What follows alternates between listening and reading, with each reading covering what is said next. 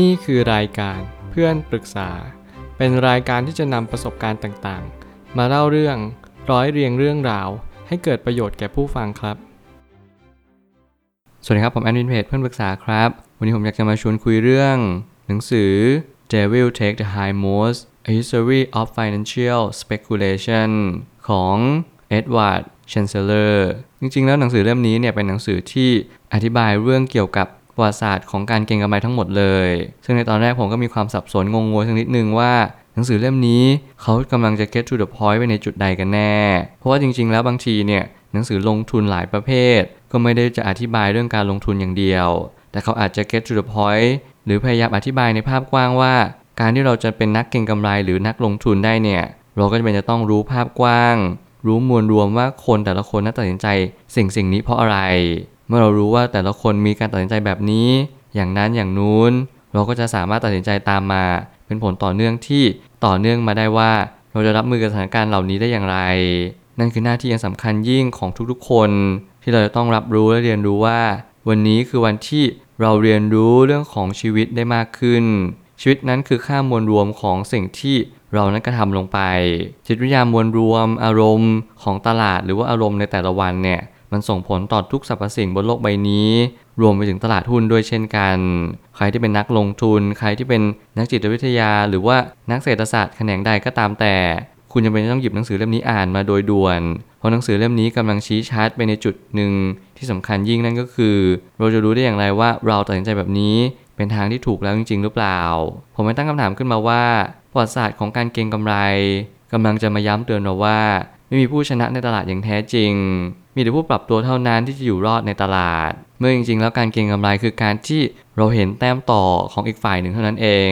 การให้เราจะชนะในทิศทางใดทิศทางหนึ่งของชีวิตเนี่ยไม่ใช่สิ่งที่จะการันตีจากสิ่งที่เราทำในวันนี้ได้ทั้งหมด นั่นหมายความว่าทุกครั้งที่เราทำต้องจดบันทึกต้องเก็บสถิติ ต้องเรียนรู้ว่าเราตัดสินใจแบบนี้เพราะอะไร การให้เรารู้ความหมายต่างๆนานาของชีวิตนั่นก็หมายความว่าเรารู้ว่าสิ่งสิ่งนี้เป็นสิ่งที่ทำให้เราได้ตระหนักรู้ว่าวันนี้เราควรทำอะไรมากที่สุด บางครั้งตลาดก็ไม่ได้เอื้อมหน่วยให้เราลงทุน ไม่ได้เอื้อมหน่วยให้เราเก็งกำไร เราควรทำอะไรในณวันนั้น การลงมือปฏิบัติบางสิ่งเนี่ยอาจะไม่จำเป็นจะต้องลงมือปฏิบัติในทุกๆ ช่วงเวลา นั่นหมายความว่าเราต้องศึกษาประวัติศาสตร์สักนิดนึง เรียนรู้ว่าสิ่งเหล่านี้ ในสิ่งที่เรากระทำในทุกๆ วันนี้เนี่ยมันจะช่วยให้เราเข้าใจสิ่งสิ่งหนึ่งมากขึ้นหรือเปล่า ถ้าเกิดสมมติเราไม่ได้เข้าใจสิ่งใดสิ่งหนึ่งเลย นั่นก็หมายความว่าเราไม่ได้ตระหนักรู้อะไรเลย ปีศาจจะเข้ามาครอบงำผู้ที่โลภ และกลัวอยู่เสมอ หากเราไม่สามารถชนะใจตัวเองได้เลย เราก็จะพลาดในการคว้าการเก็งกำไรในตลาด ซึ่งแน่นอนว่าการที่เราจะไปเก็งกำไรในตลาดนั้นไม่ใช่เรื่องง่าย เพราะว่าการที่เราจะทำอะไรสักอย่างหนึ่งนั่นก็หมายความว่าเราจะต้องเรียนรู้และตระหนักรู้ว่า วันนี้มันคือวันที่เราต้องเปลี่ยนแปลงตัวเอง วันนี้เป็นวันที่เราต้องรับรู้ว่าตัวเราเองนั้นมีอะไรที่ดีหรือเสียในตัวเองบ้าง ความโลภกับความกลัวนั้นเป็นตัวขับเคลื่อนชีวิต และเป็นตัวขับเคลื่อนมวลรวมของตลาดที่ทางตลาดนั้นจะเป็นไปตาม สิ่งที่เรากำลังมองเห็นมากกว่า สิ่งที่มันควรจะเป็นนั่นหมายความว่าถ้าเกิดสมมติเราเห็นเทรนตลาดขาขึ้นแล้ว เราก็มักจะมีความเชื่อว่านี่แหละ คือความโลภอันแท้จริง นี่แหละจะเป็นสถานการณ์ที่เราจะต้องเอาเงินเดิมพันหรือเอาเงินลงทุนมากยิ่งขึ้น หลายคนเป็นมือใหม่เข้ามาในตลาดหุ้น หรือตลาดสินทรัพย์ต่างๆ นานา ด้วยความโลภด้วยความคิดว่า ถ้าเกิดชั้นลงเนี่ยพรุ่งนี้มันก็ขึ้น 10-20%ราคามันก็จะรันไปเรื่อยๆ จนที่เราไม่สามารถที่จะตอบได้เลยว่า สิ่งนี้ที่มันควรจะเป็นเนี่ยมันคืออะไร มันก็เลยเป็นจุดที่ทำให้เราได้เรียนรู้ว่า ถ้าเกิดสมมติเรามีสติมากพอเราก็จะจับสัญญาณ สังเกต แล้วก็สามารถที่จะเข้าใจได้ว่า อันนี้เป็นสิ่งที่พอเหมาะพอควร ในจุดที่เราจะตัดสินใจได้หรือเปล่า เพราะว่าการเรียนรู้นั้นได้เริ่มต้นขึ้นในทุกๆวันเท่านี้เราไม่สามารถเรียนรู้อะไรได้เลย ตลาดมันก็เป็นเพียงแค่ภาพจำภาพหนึ่ง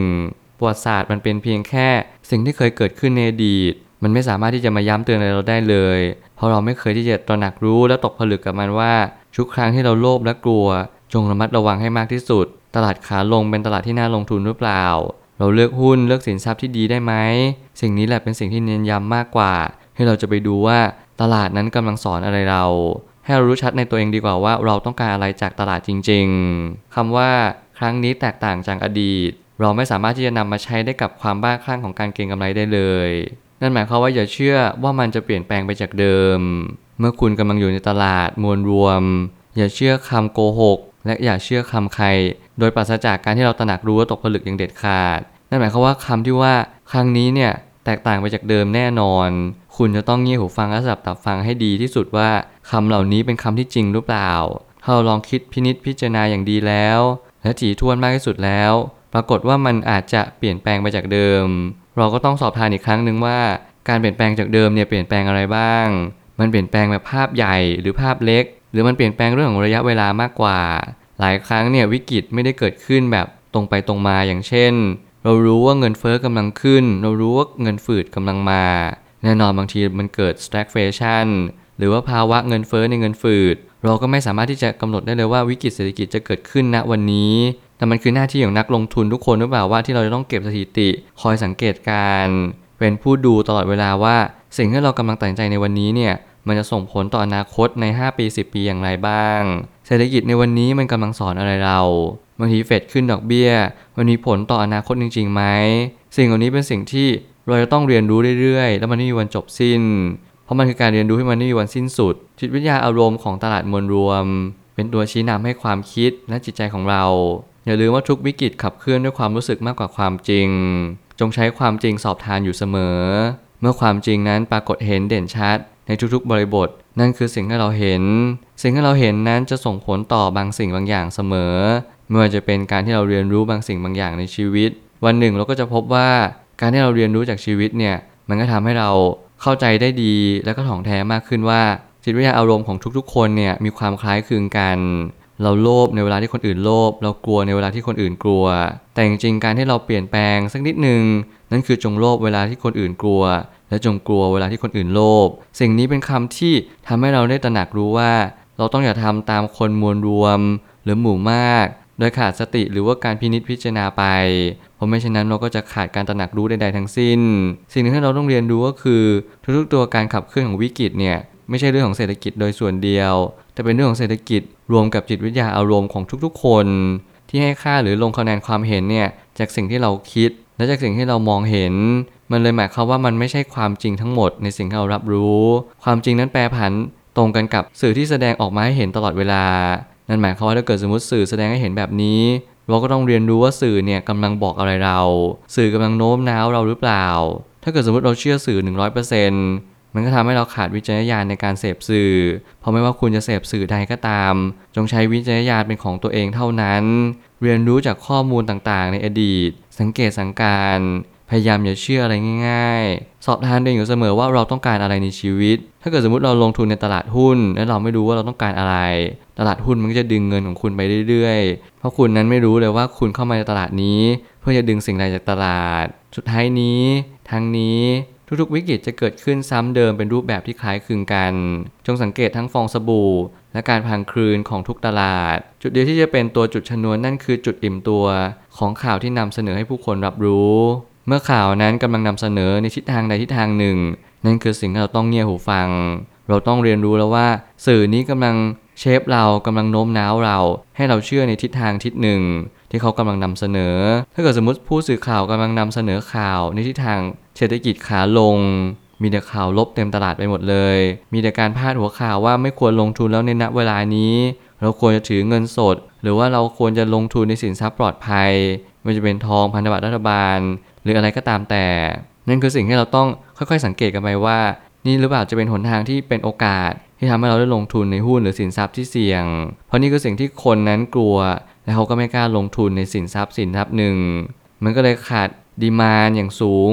supply ก็จึงล้นตลาด สิ่งเหล่านี้เป็นสิ่งที่เราต้องเรียนรู้ให้ชัดอย่างหนึ่งว่า เมื่อ demand ต่ำ supply สูง ราคาจะลดลง และนี่คือโอกาสซื้อจริง ๆ หรือเปล่า เราก็ต้องค่อยๆคิด ค่อยๆพิจารณากันต่อไป เพราะว่าไม่ว่าอะไรจะเกิดขึ้น ผมคิดว่าการสังเกตเป็นสิ่งเดียวเท่านั้น ที่ทำให้เราได้เข้าใจว่าเวลานี้เราควรทำอะไร บางครั้งเราก็ไม่ควรลงทุนในจุดที่ทุกคนบอกให้ลงทุน เรากำลังเห็นทุกคนกำลังแห่กันมาลงทุนในสิ่งสิ่งนี้อยู่ นั่นคือคำถามที่เราควรตั้งว่า เรารู้จักสินทรัพย์นั้นดีพอหรือยังถ้ามันง่ายขนาดนั้นทุกคนก็รวยกันทั้งโลก แล้วเราจะรวยกันทั้งโลกได้ยังไง ระบบทุนนิยมไม่ได้ออกแบบให้ทุกคนรวยเท่ากัน ความเหลื่อมล้ำเกิดขึ้น เพราะว่าเราต้องมีระบบชนชั้น ระบบในการจ้างงาน เกิด productivity เกิด product และ service ตามมา สิ่งเหล่านี้เป็นสิ่งที่ระบบทุนนิยมนั้นออกแบบมาเพื่อให้สร้างความสมดุล กับสังคม สิ่งเหล่านี้มันคือความบ้าคลั่งหรือเปล่า สิ่งเหล่านี้คือการเก็งกำไรโดยขาดสติไหมมันจะเป็นบับเบิลหรือเปล่า ฟองสบู่ที่กำลังจะแตกลงมาคำถามต่างๆนานาที่มันถาโถมมา มันก็จะมาย้ำเตือนเราว่า เราต้องมีสติในการตัดสินใจทุกๆ การตัดสินใจ อย่าเอาเงินทั้งหมดมาลงทุน และอย่าเอาเงินทั้งหมดมาเก็งกำไร เพราะไม่อย่างนั้นประวัติศาสตร์นั้นก็จะซ้ำรอยเดิม คุณก็จะเป็นคนหนึ่งที่เป็นผู้แพ้ และออกจากตลาดนี้ไป วันหนึ่งคุณจะพบว่า ความน่าเสียดายที่สุดในชีวิต ไม่ใช่ว่าคุณออกจากตลาดนี้ไปอย่างเดียว แต่คุณไม่รู้จังหวะด้วยซ้ำว่าตลาดนี้ มอบทั้งโอกาสและมอบทั้งวิกฤต ในระยะเวลาที่แตกต่างกัน จงเรียนรู้สิ่งเหล่านี้ แล้วคุณจงรู้ว่าไทม์ไลน์สำคัญกว่าจำนวนเงินที่เดิมพันด้วยซ้ำไป